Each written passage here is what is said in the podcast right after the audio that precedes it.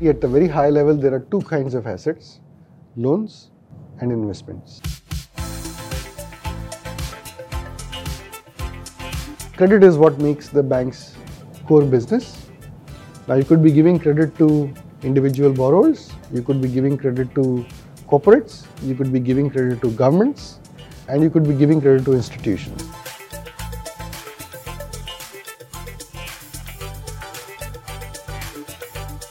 Largely banks, and I'm talking about commercial banks here, the banks whose core business is lending, mostly commercial banks end up keeping investments in their books to take care of their liquidity requirements. Prime lending rate started, PLR. So prime lending rate was nothing but a rate basis the cost of funds of the bank for its most prime borrowers.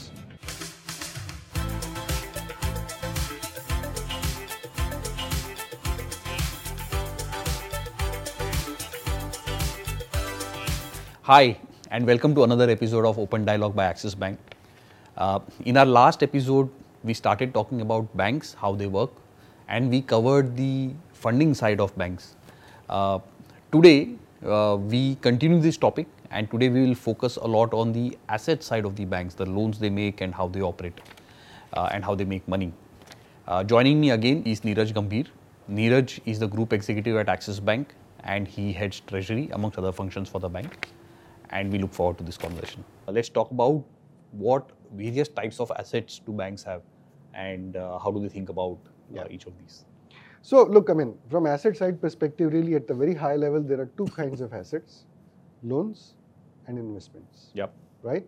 Loans is basically what the core business of banks is, right? We, we talked about credit being at least 4,000 years old. Uh, so, credit is what makes the bank's core business. Now, you could be giving credit to individual borrowers, you could be giving credit to corporates, you could be giving credit to governments, uh, and you could be giving credit to institutions. Yep. So, the borrower may change, but ultimately you are giving loan to someone who has agreed to pay you back over a period of time uh, at a defined time frame.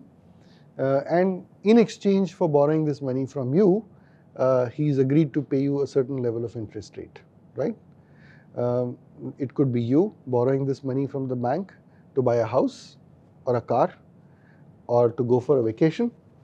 Uh, it could be a corporate who's borrowing this money from a bank to put up a new plant or to pay for their workers' salaries or to buy raw materials. It could be a government who could be borrowing this money from the banking system to do all the expenditure that they need to do on welfare schemes, pay the government employee salary, etc., etc. So effectively, this is the dominant part of a bank's asset balance sheet. You could act, you know, you, the loans can be of two types broadly fixed rate, floating rate. Fixed rate, in which we agree that the rate of interest that is to be paid over the entire life of the loan right up front, right? Floating rate, in which we say that the rate of interest that is to be paid through the life of the loan will change as time passes depending upon market conditions. And we agree that this could be dependent upon a particular benchmark, market driven benchmark or a regulatory benchmark or a policy benchmark. And basis as the benchmark changes, we could change the level of interest rates. The second kind of asset that you have on your balance sheet is investments. Right. These could be investments into bonds, investments into um, equity, uh, stocks, shares, investments into um, different kinds of assets, for example, unit trusts, units of mutual funds, etc. Typically, you keep largely banks, and I'm talking about commercial banks here, the banks whose core business is lending.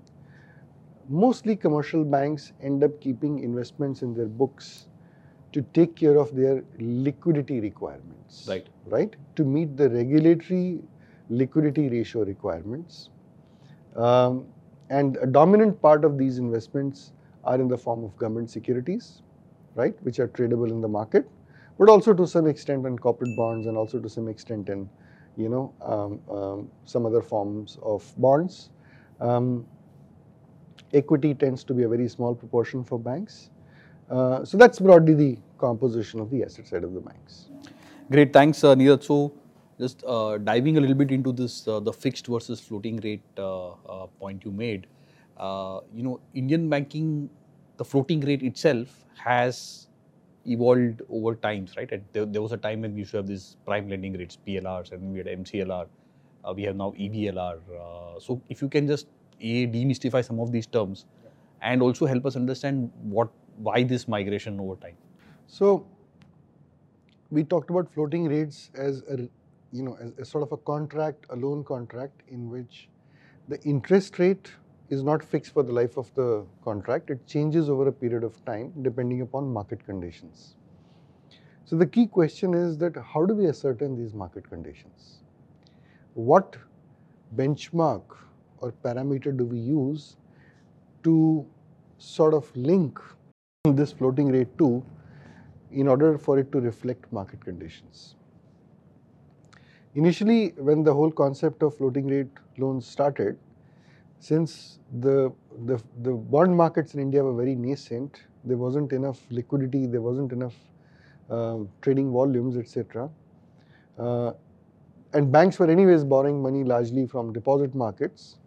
Uh, well, and the deposit rates could change in line with the market. So banks said that we will link these rates, these floating rates to our own cost of funds, right? That's how the concept of prime lending rate started, PLR. So prime lending rate was nothing but a rate basis the cost of funds of the bank for its most prime borrowers. That's why it's called prime lending rate. And if you are not a prime borrower, then we would charge you something extra on that rate. So, you know, for a non-prime borrower, it is PLR yeah. plus some markup, some spread, some markup. But over a period of time, it was realized that um, PLRs of the banks are not moving as much as they should in line with changes in the policy rates, right? So while Reserve Bank was trying to change the policy rates in consonance with what's happening in the economy, whether it's the inflation or the growth, but that is not getting filtered down into the rest of the economy because banks' lending rates are not moving in consonance. Therefore, Reserve Bank came up with a concept called MCLR, right? Marginal cost based lending rate. What it basically means is the concept of prime was that how your overall balance Portfolio, sheet will yeah. change. The concept of marginal was how your marginal borrowing will change. So in some senses, the methodology that was prescribed for computing marginal uh, cost was taking into account what the market conditions are at a given point in time. And the thesis was that once you move banks from a historical book based to marginal, you will see more better transmission, better uh, alignment in these rates versus what the policy rates are doing.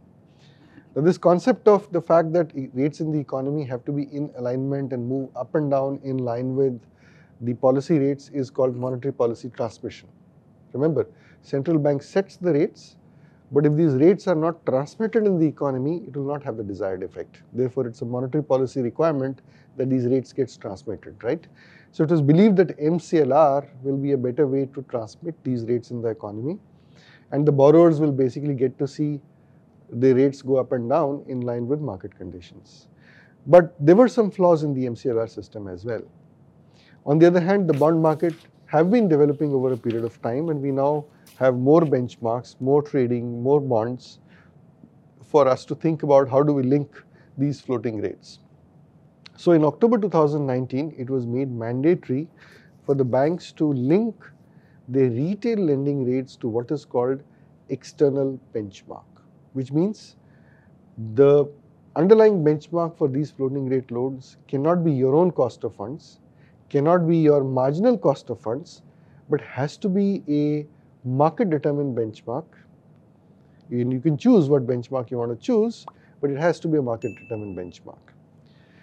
In the context of that, and because markets in India are still developing, uh, the banking system, you know, in some senses collectively move towards linking these loans to policy rates. But remember, policy rates are not market benchmarks. Yep. Right? Therefore, but they do reflect what the central bank is doing with regard to monetary policy. So now uh, we are at a situation where bulk of the lending for retail borrowers and to some extent, frankly, to a large extent, borrowing to non-retail borrowers, corporates, SMEs, is linked to market benchmark. And the dominant market benchmark that is prevalent in the Indian banking system today is RBI's repo rate, which is also their policy rate. So again, the theory is that as this has happened, the transmission of policy actions into market rates will be a lot faster. Right. So again, just to kind of put this into my own words, uh, the the primary way the Reserve Bank controls uh, uh, monetary policy, which I is use the word influences. influences monetary monetary conditions, let's say inflation and so on and so forth, is by varying the level of interest rates. And so, if the inflation is high, uh, the central bank will want interest rates to be high. Now, the central bank can set their policy rate, but they can't set the final home loan rate to the borrower or the personal loan rate or whatever else. And they would ideally want some kind of linkage to pass through so that if they increase by 50 basis points here, they should also hopefully go up by something, maybe 50 basis points, maybe 100, whatever, but it goes up. And if they bring this rate down, then this should also come down. Historically, we had the PLR or the prime lending rate, which was at the portfolio. So if if I am a bank and my deposit book is 100 crores, the total cost of that 100 crores is what would translate to the prime lending rate. So now if the Reserve Bank raised their rates, my 100 crores, which is a little bit historical, is not going to move so much, uh, right? And so then they said, okay, instead of portfolio, now get to marginal, which means the next 10 rupees that you're going to borrow, what is the rate of that? You link it to that. And so that was the MCLR, which is 100 crores doesn't matter, but the next, uh, you know, whatever, 10 lakhs or 1 crore that I'm going to borrow, if that rate is going to be higher because of the rates gone up, then I will increase my rates to the borrower. And now finally they've said, okay, don't even do that. Uh, let's just link it to this rate itself. And practically that's what's happened. So now if the central bank raises the repo rate, uh, the your home loan rate will go up, and if they drop it, it will go down, and likely by very close to that uh, amount itself. And so the transmission of the monetary policies is much better uh, Yeah. through this. So effectively, as an individual borrower, you will the effect of central bank's actions is becoming uh, very imminent, Imminent, to you Yeah, and immediate and imminent and immediate. to you, Yeah, yeah, both. uh, uh, and therefore it can influence your behavior. Exactly. And the, th- the way theory goes is that if the rates become too high, so effectively the borrowing becomes more expensive, and you have less disposable income, and that less disposable income means less consumption. Less consumption means less demand. So effectively, less demand means less inflation. Rates went up because inflation was higher. So effectively, it will help bring down the inflation, right? So that's the theory. Yep. Um, and for it to work as it is advertised in the theory, uh, there needs to be a very strong linkage between what the central bank is doing with its policy rates and the kind of rates which are prevalent in the in market, the market. yeah. right? So uh, if, if that linkage does not exist in a very uh, highly correlated fashion, uh, the effectiveness of monetary policy or central bank's action is dented, right? It's not as effective. Therefore, central bank has been trying to make sure that banking system passes on uh, the benefits of rate cuts or the cost of higher borrowing uh, in proportion or in line with what happens to the policy rates. So effectively, that's what the transition is all about. Yep, absolutely. Neeraj, now let's take a slightly different angle to the same question, which is from a bank's economics perspective. Uh, and the floating rate and the fixed rate have, I presume, very different impacts, right? Because uh, on the fixed rate, you have basically determined, let's say it's a three year loan, and let's say it's at 8.5%. So, happen what may, the borrower will pay you 8.5%. Uh, if the same ro- loan were floating rate, then you know if the rates went up the borrower pay higher if the rates went down the borrower will pay lower so obviously this impacts the bank's e- bank's economics and so if you can elaborate a little bit on you know what is that and you know this change If- has if you think about this, the best structured bank's balance sheet is one which has one to one correlation. between right? the liability and the between asset. the cost of the liabilities and the yield on the assets, Yep. so that my margin is kind of Fixed. within a defined range. Yep. If not fixed, at least it's it's in a very narrow range, Yep. right? And what this margin reflects is effectively the amount of credit risk that the bank ends up taking, yes. because effectively the bank is putting its own balance sheet in the process, it's putting its capital in the process of lending this money out to the end borrower, right? Now that's the theory. But in reality, what happens is um, the deposits that we raise are largely fixed rate deposits. Because they are CASA and you know So CASA is given, SA doesn't change as much. Even term deposits or fixed deposits are fixed, yeah right? That's the nature of these yeah. deposits. If it's a three-year FD, it's a three-year FD with a certain defined uh, interest rate. Yeah. Also, these deposits have their own individual quirks. For Yep. example, CASA can be volatile, Yep. right? Fixed deposits are not so volatile, but you have the option to prematurely withdraw, Yep. right? So, if the rates were to change dramatically, people can prematurely withdraw. So, all of these dynamics on the liability side create a particular cost dynamic for the banking system, right? Now, if your loans are fixed, you have a better protection against these dynamics of interest rates because your liabilities are largely fixed rate liabilities. But as your loans become floating, and if they're linked to my cost of funds, the bank's cost of funds, still is okay. But as the loans become floating linked to a market benchmark, and the cost of liabilities does not necessarily move up and down in the same way as the market benchmark is moving, what this is going to do is create a income volatility for the banks, Right. right? Now this is income volatility. It doesn't change the essential characteristic or the safety or the safeness of a bank. All it says is the amount of margin or the spread that the banks will make may not stay constant or may not stay well defined over a period of time. It can change up and down depending upon how the rates change. In the current scenario, a large proportion of banks' assets are linked to repo, and it is a regulatory requirement for the banks to change the rate on these assets or in these loans once every three months, right? So, effectively, your asset book will change in terms of its returns every three months. Now, if the policy rates don't change, it's okay, It will behave like a fixed Yeah. rate. But if the policy rates do change and if they do go up and down quite sharply, the, the return behavior of this book will also change quite sharply. On the other hand, your deposit book is still largely fixed rate deposit book, right? Therefore, the income volatility of the banking system can actually undergo a dramatic change in both of these regimes. Floating rate, market linked floating rate assets induce more income volatility. Now, the belief is that as time goes by, as the economy gets used to market linked rates, hopefully liabilities will also start pricing in faster, Right. right? You could potentially see over some period of time floating rate fixed deposits coming into vogue. It isn't there as yet, but also it's not there as yet because we've only seen about four years of this new market linked interest rate regime, right? As time goes by, as banks gain more experience, they will also think about how do we manage the liability side of the balance sheet. Great. Very helpful. So, Neeraj, so moving on, uh, there are two topics I wanted to cover. First is investments.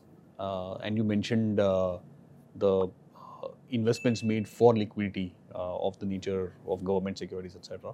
And I guess this is also linked to the SLR, uh, right? So, so one is helpful from just to understand what is this SLR and also what is the CRR. You mentioned CRR earlier, the 4%, but what is SLR? And in the context of this, also this notion of the HTM and the AFS, uh, this has, it's a topic that was very much discussed, I think, nine months back when this entire SVB, Silicon Valley Bank episode happened. Uh, so maybe you can Yeah. throw some light on both. So, look, investments, uh, the largest component of, component of investments in particularly Indian banks' balance sheet is government securities. Right. Government securities are issued by governments, both state and central government, to finance their fiscal deficit, uh, and these are issued in open market format. Uh, and government of India typically ends up borrowing somewhere close to 15 lakh crores Right. in a year from the banking system and the, from the financial markets to finance its fiscal deficit. Now, when it comes to reserve requirements, there are two kinds of reserve requirements. The first, as I described, the fractional reserve banking system, a fraction of the deposits have to be kept as a reserve with the central bank, right? This is called cash reserve ratio, CRR. This is the amount of money that every bank has to keep with the RBI in their account with RBI. It doesn't earn any interest. So it's a current account of the bank. It's a current Like account of the the- bank with the central bank. Yeah. The RBI is a banker to the bank. So Axis Bank, as an example, has a current account with we have a current RBI. account with RBI and every 100 rupees of deposits that we raise, we have to keep 4 rupees. for Uh, whatever the CR whatever is ratio the is. yeah, whatever the CR ratio is. uh, that much money we have to keep in that account, Yeah. and we don't earn any, Any interest. interest. on it. Yeah. Right now, that broadly determines the creation of money in the system. Yep. Right. This is the speed breaker on the creation of money in the system. Yep. The second kind of reserve ratio is what we, uh, there are two terms for it. One is the SLR, one is the LCR. Let me explain both. SLR is the very native Indian regime of liquidity ratio. Right. It basically says that yes, you have kept aside 4 rupees with RBI as a reserve, but you also should make sure that you have some assets in your balance sheet which can be easily liquidated Yep. in the event of a stress. And typically, what can be easily liquidated is government Government bonds. Yeah. So you should maintain these in the form of government bonds. The SLR regime, like I said, it's a very native uh, Indian way of doing things, uh, and it's, it's enshrined in the law. Uh, it said that of your total deposit base, keep aside a certain proportion as investments in government bonds. And right now that number is 18. Yeah, that number used to be very high, as high as 40%, Right. uh, but it has been brought down steadily over a period of time to say 18% currently. Now we'll stick with the SLR regime for a minute to understand what it does for the bank. So let's say if I raise 100 rupees as a deposit, I keep 4 aside in the Reserve Bank account as interest free deposit with the RBI. I take the 18 out of the balance and I put that in government bonds. Government bonds is the money gone to the government for its use.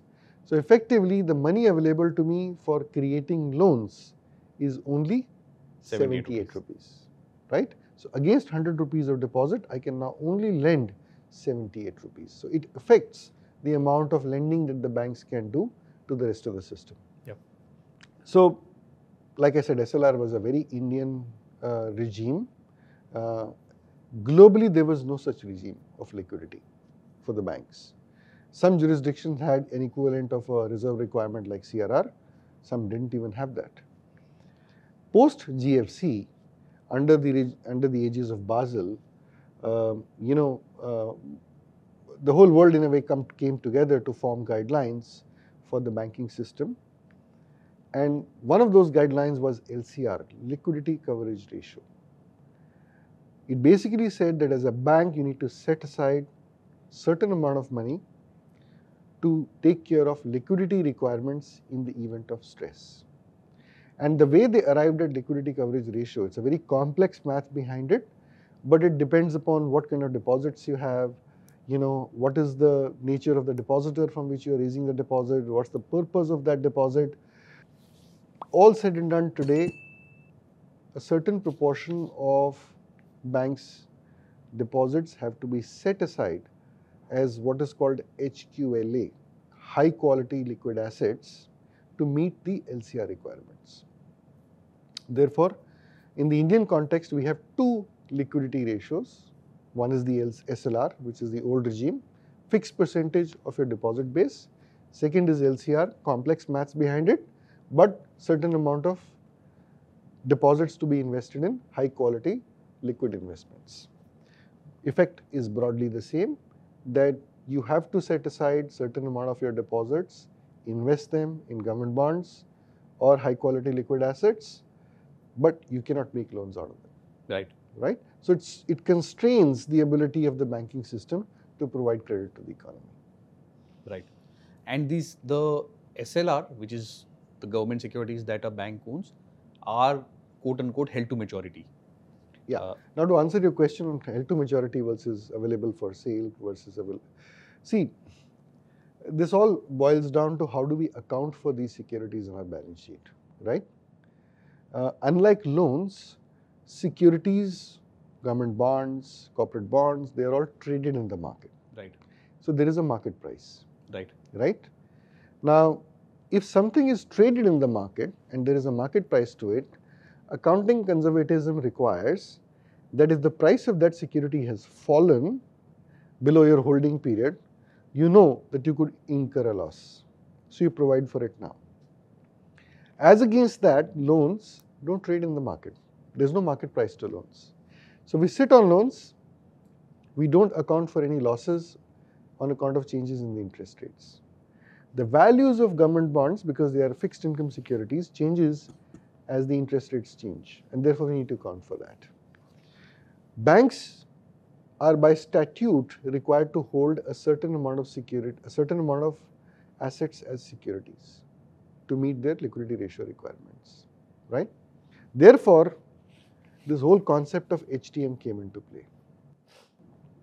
HTM was that to the extent you are maintaining certain securities which you don't intend to sell, they are a part and parcel of your doing business, you don't need to account for changes in the market value of these securities in your books of accounts.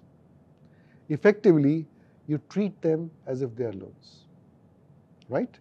So it basically reduces the amount of income volatility that the banks have with respect to changes in the interest rates. The other treatment is available for sale, AFS. Available for sale means what it says that you can sell these securities at any point in time and because you can sell these securities at any point in time, if there are changes in the market value of these securities, you must account for them in your balance sheet, right? Now you think about this, you are holding 100 crores of securities. You bought these securities when interest rates were low. As the in, and these are all fixed income securities, as in they are fixed rate bonds. As and when the market rates go up, and let's say the market rates did go up quite sharply, the value of these securities will come down, right? Because the rates have gone up, the price is going to come down. This diminution in the value of these securities does not require to be accounted for in HTM, but is required to be accounted for in AFS, right? Therefore, in some senses, HTM accounting treatment of these securities camouflages what happens to the value of these securities if the rates were to go up. We are only looking at one side, when the rates go up. If the rates were to go down, the value of securities goes up. Yeah. You, nobody is bothered about that, right? Right. So, therefore, uh, this HTM treatment has a certain effect on the bank's balance sheet, right? Now, that's only part of the story. Remember, the liabilities don't get mark to market. From a very economic value perspective, as the interest rates go up, if the value of my fixed rate assets goes down, the value of my fixed rate liability should Go up. Yeah. go up, but there's no accounting for that. Yeah. So, in senses, the concept of HTM was arrived at to create a certain evenness in the accounting of a bank's balance sheet, where the banks are holding large part of their balance sheets as securities, Right. right? So that the the income volatility is not too much, Yep. right? So this was the whole thesis around the HTM and the AFS. Understood. So again, just to kind of, I'll take another simplistic example just to illustrate this. Uh, there is Bank X. Bank X is lending to a corporate. We'll take a corporate just to kind of simplify the uh, story. Now there are two ways that corporate can borrow from the bank. One is that it can take a loan, uh, and let's say a fixed rate loan for three years at 10%. Right. It could also issue a bond. Same three years, same ticket, uh, uh, this thing at 10%. Uh, so let's say bank has done 50 rupees through this and 50 rupees through this, or 100 rupees through this and 100 rupees through this. Now the interest rate in the in the ecosystem goes up. The value of the bond falls, and so that 100 rupees is now I just correct you there. yeah The economic value of both the bond and the loan has fallen yeah equally, yeah. right? What But has happened is because the bond is traded, traded yes we can see that value. yes We can see that value in the price at which Yes. it is trading, yes. but the loan is not traded. It's not traded. Yeah. So hence the on the on the market side, you can see a ticker somewhere on Bloomberg maybe which says that this uh, bond, which was earlier 100, is now worth 95 rupees. So the bank is making a notional loss of 5 rupees. If the bank were to hold both the loan and the bond to maturity, the amount of money it will make is exactly the same, uh, right? But if the bank were to sell the bond at this point in time, it will make a loss of. Uh, yeah, 5 remember the bond is saleable. Yeah, exactly. So I can sell the bond Yes. and I can realize that loss. yes. And accounting treatments are typically conservative. Absolutely. It As says that be. if you can Yeah. see something, then you should. Uh, then you should provide yeah. for it. And so, if if my bond were quote unquote available for sale, which means that I have the ability to sell it, I am required to recognize this five rupee loss. If my bond is an SLR instrument, which means that I cannot sell it uh, by regulation, then I have this dispensation to say that don't recognize the five rupee loss because anyway you are going to carry it to the end. Well, that's a very uh, somewhat simplistic uh, in the sense that if I'm holding the bond for regulatory requirements, I can push that in HTM. That's how Indian regulation was up until now. right. But globally, the concept of HTM is not so much about regulation, it's about the intent. Sorry. Intent. Intent. Okay. if I intend to hold the bond Right. Till maturity and I don't intend to sell, Sell it, it. Yeah. then I have the option of putting it under HTM category and not recognize the diminution in the market value Right. during the life of the bond. Understood. Very Right? clear. Very clear, Neeraj. Uh, very clear and very helpful. We'll come back to this again because again we'll talk about some bank failures, etc. But before that, I want to do two questions. Uh, one is we when we started, we spoke of three risks that the bank runs: liquidity risk, uh, credit risk, and uh, interest rate risk. There is a fourth risk that we've introduced now, which is a market risk, uh, right? Uh, because of fall of securities. Uh, and so one will be helpful to understand like how much of a real risk is that for banks and particularly Indian banks. And then the second question I want to get to is how banks make money. So actually, why don't we cover the market risk and then we'll come to Yeah. the So think about this. Market risk is not necessarily a fourth risk. right? Market risk, or rather, interest rate risk is a special case of market risk. It's a special case of market risk, correct? right? Yes. Because markets trade multiple things. Market trades bonds, market trades FX, market trades, you know, commodities, equities. But why we talk about interest rate risk in the bank's balance sheet? Because banks are largely fixed income play, Right. right? Uh, most of the banks do not run too much of commodity risk, FX risk, or equities risk, right? They do some bit in their trading portfolios, but the core business of banking, of borrowing money and lending money, creates a very large interest rate risk in the bank's balance sheet. And it is also market risk. Why this risk exists? Because interest rates are going up and down. The market for interest rates is going up and down, right? Therefore, market risk, interest rate risk is a subcomponent of the market risk. And you need to provide capital for the amount of interest rate risk you run. Uh, banks are required to measure, quantify the amount of market risk that they run on both liabilities and the asset side of the balance sheet. And depending upon how it is stacked up, you need to provide certain amount of capital against that. Understood.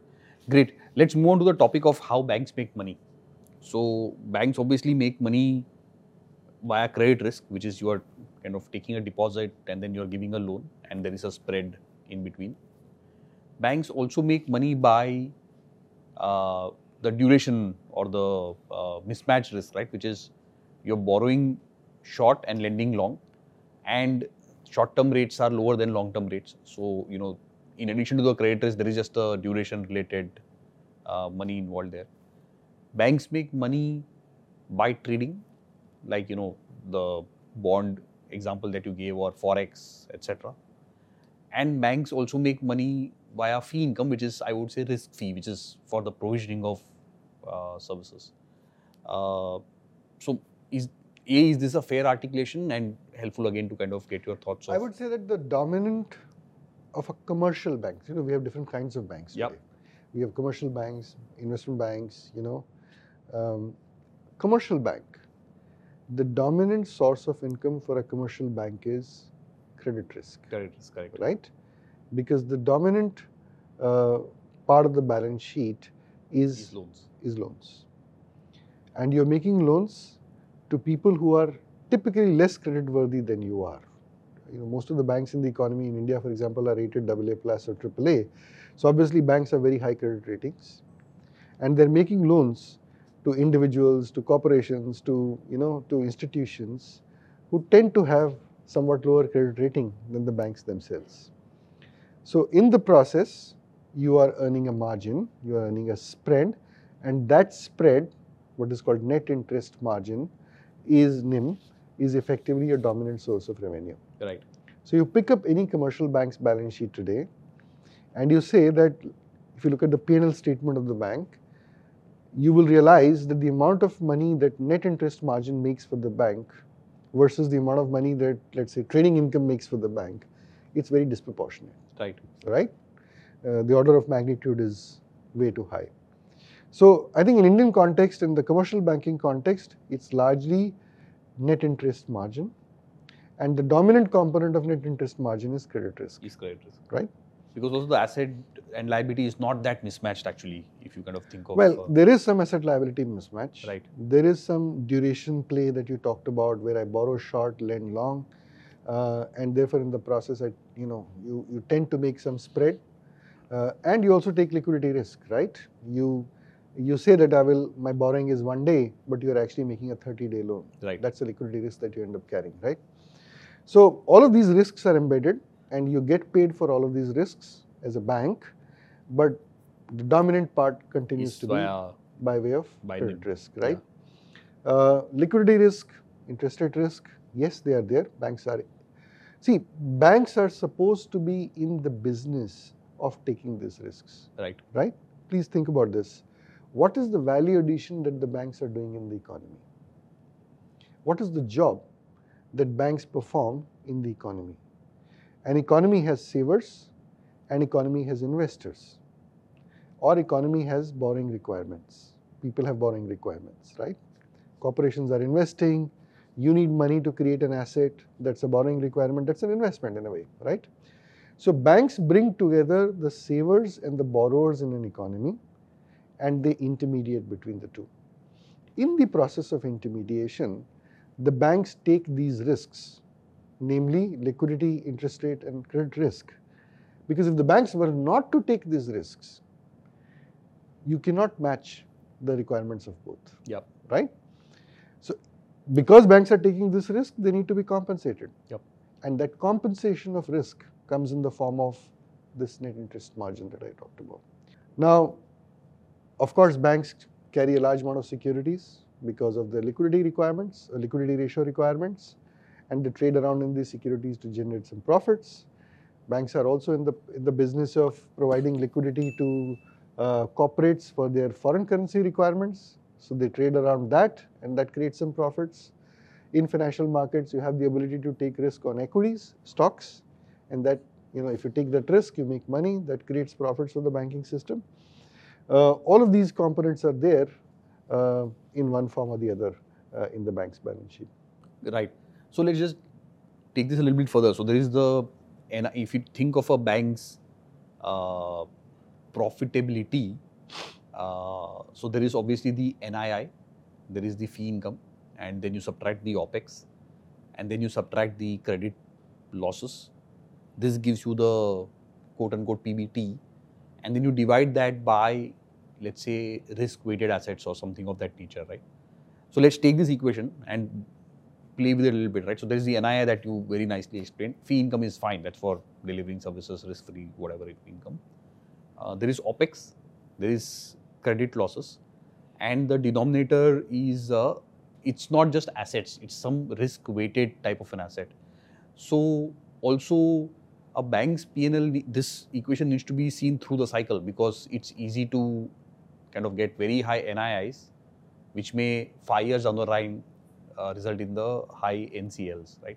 So how does a how do you think about this equation and how does a bank manage? uh, Yeah, so uh, NII is basically the compensation that banks get for taking credit interest rate liquidity risk, Yes. right?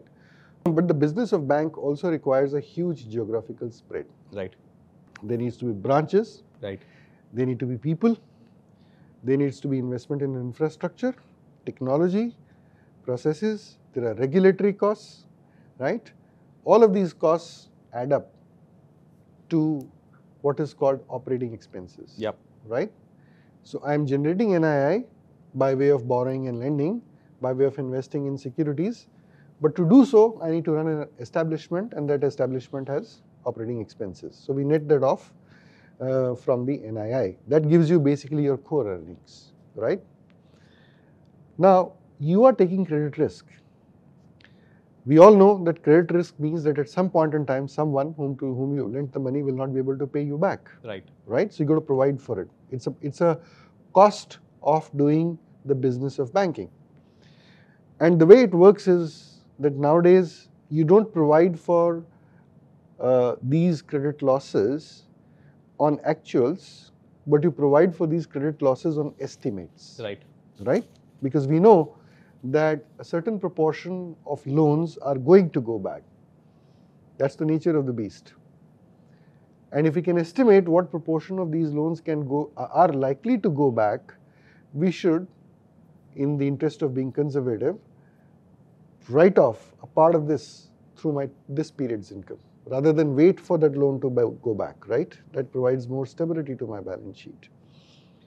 And then the question uh, uh, arises that this net income, net of the credit losses, so income minus operating expenses minus credit losses, is what is the residual that you have that you have earned for your shareholders. And you measure this against the equity that the shareholders have given you, right? Of course, after paying taxes. So post tax equity that the shareholders have given you. That's the classic return on equity equation for a bank. That's one way of looking at banks' profitability. Return on equity, after all these expenses are taken care of, after taxes have been paid, what do the shareholders make? Great. So, Neeraj, this uh, brings me to the next question, right? Which is, if you think of a bank's loan portfolio, uh, they have, let's say, home loans, which will be uh, the interest rate will be, let's say, eight and a half, nine percent. Uh, they will have, you know, personal loans, which can go up to 13, 14, 15 percent. They'll have some, uh, you know, unsecured loans to SMEs, which will be maybe 18, 19 percent. So, why do banks do kind of all these type of loans are they all profitable equally profitable uh, and why would you have this kind of a spread versus uh, have interest rates which are um, kind of somewhere in between let's say uh, So, what goes into pricing of a loan, right? One of the most important component that goes into pricing of a loan is whether a loan is secured or unsecured, mm-hmm. right? And if the loan is whether it's secured or unsecured, what is the probability of recovery of money and what is the amount of recovery possible if you were to liquidate the security? If you if you were to kind of seize the collateral and liquidate the collateral, what do you what are you going to get, right? and so security means that the borrower has something which he assigns ownership to the bank in case of Pledges to the bank. he pledges to the bank and in case the borrower is uh, not able to pay then the bank has Recourse to the collateral. recourse to that uh, that whatever that, That asset is. collateral, right? So that could be a house, uh, that could be you know uh, some machinery, that could be uh, in some cases uh, inventory, uh, anything. So I mean, it's a very age-old notion that if Yeah. you got to borrow, you got to pledge something. Pledge something, yeah. Right. So what do you pledge? Yeah. And unsecured, by the way, just to complete this thought, unsecured means that there is no asset that is being pledged. Unsecured the is bank is just giving money, and in the in the with faith that you will return it back. If you don't return it back, I have no recourse. To I have no recourse to any asset that you have, any valuable that you that you had. Therefore, by definition, unsecured loans are more risky, right. right? Uh, and if an unsecured loan were to go bad, there's nothing that the bank can recover because there's no collateral to liquidate. There's nothing to recover this money out of, right? Uh, so at a, at a macro level, you will realize that the pricing of the loans very sharply varies between secured and unsecured. Unsecured tends to be a far more expensive form of borrowing. Uh, rates on uh, rates of interest on unsecured loans tend to be far higher as compared to rates of interest on Secured secured borrowings, right? Credit card borrowings, personal loans, loans for consumption purpose, for example, loans to buy washing machines, refrigerators, televisions, right? Uh, typically, the asset that you have cannot be repossessed or cannot be sold, or the value or the cost of repossessing the asset and selling it is far higher than the value of the asset in some senses, right? All these kind of borrowings tend to come at a higher cost or a higher interest rate because a bank is taking quite a significant amount of risk, credit risk in making those loans. On the other hand, house is considered to be a very high quality collateral, right? Uh, uh, if you were to kind of take a house, given the shortage of housing in the country in general, the demand for housing, you, it's it's not that difficult to sell a house, and housing prices, house prices tend to appreciate over a period of time. So, for example, if I gave you 100 rupees of loan against the collateral of a house that you bought today, uh, and typically these loans tend to be 10 to 15 years loans, five years down the line, you know, the value of this house will be far higher. It's an appreciating asset. Therefore, uh, if I were to make the loan today and the loan were to go back five years down the line, two things would have happened. One, the value of loan would have come down because you've paid back a little bit, right? Second, the value of collateral has gone up because uh, you know inflation has played its role. Therefore, the ability to sell the house and the ability to recover the full value of the loan that has been given out by way of liquidation of the house is very, very, very high. The chances of bank making losses in this scenario are far, far lower than chances of banks making losses on the lending uh, in the unsecured loans, which is what is reflected in the pricing. Right. Which is why uh, loans for houses, mortgages tend to come at a far, far better pricing as compared to, let's say, loans for two wheelers, because two wheeler is a depreciating asset. Yep. A similar argument could be made about gold. Although gold is not as much of an appreciating asset as a house is, but gold retains its value, right? It's very, it's relatively easy to liquidate gold. It's very easy to, uh, you know, collect the value of the gold uh, if you were to repossess it.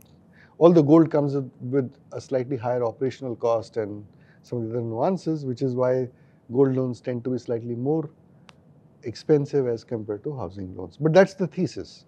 How much risk is the bank taking in making that loan? What is the probability of recovering the loan if I were to sell the collateral? And if there is no collateral, it's a full loss. That's why you see this wide range of interest rates. Great. Thank you for joining us for that episode. Today we spoke about the asset side of banks. We spoke about loans that they make, floating rate loans, fixed rate loans, etc. We also spoke about investments and the characteristics of, of these investments. Uh, it was a great episode. We really enjoyed bringing it to you and we hope you liked it as well. Thank you for joining us.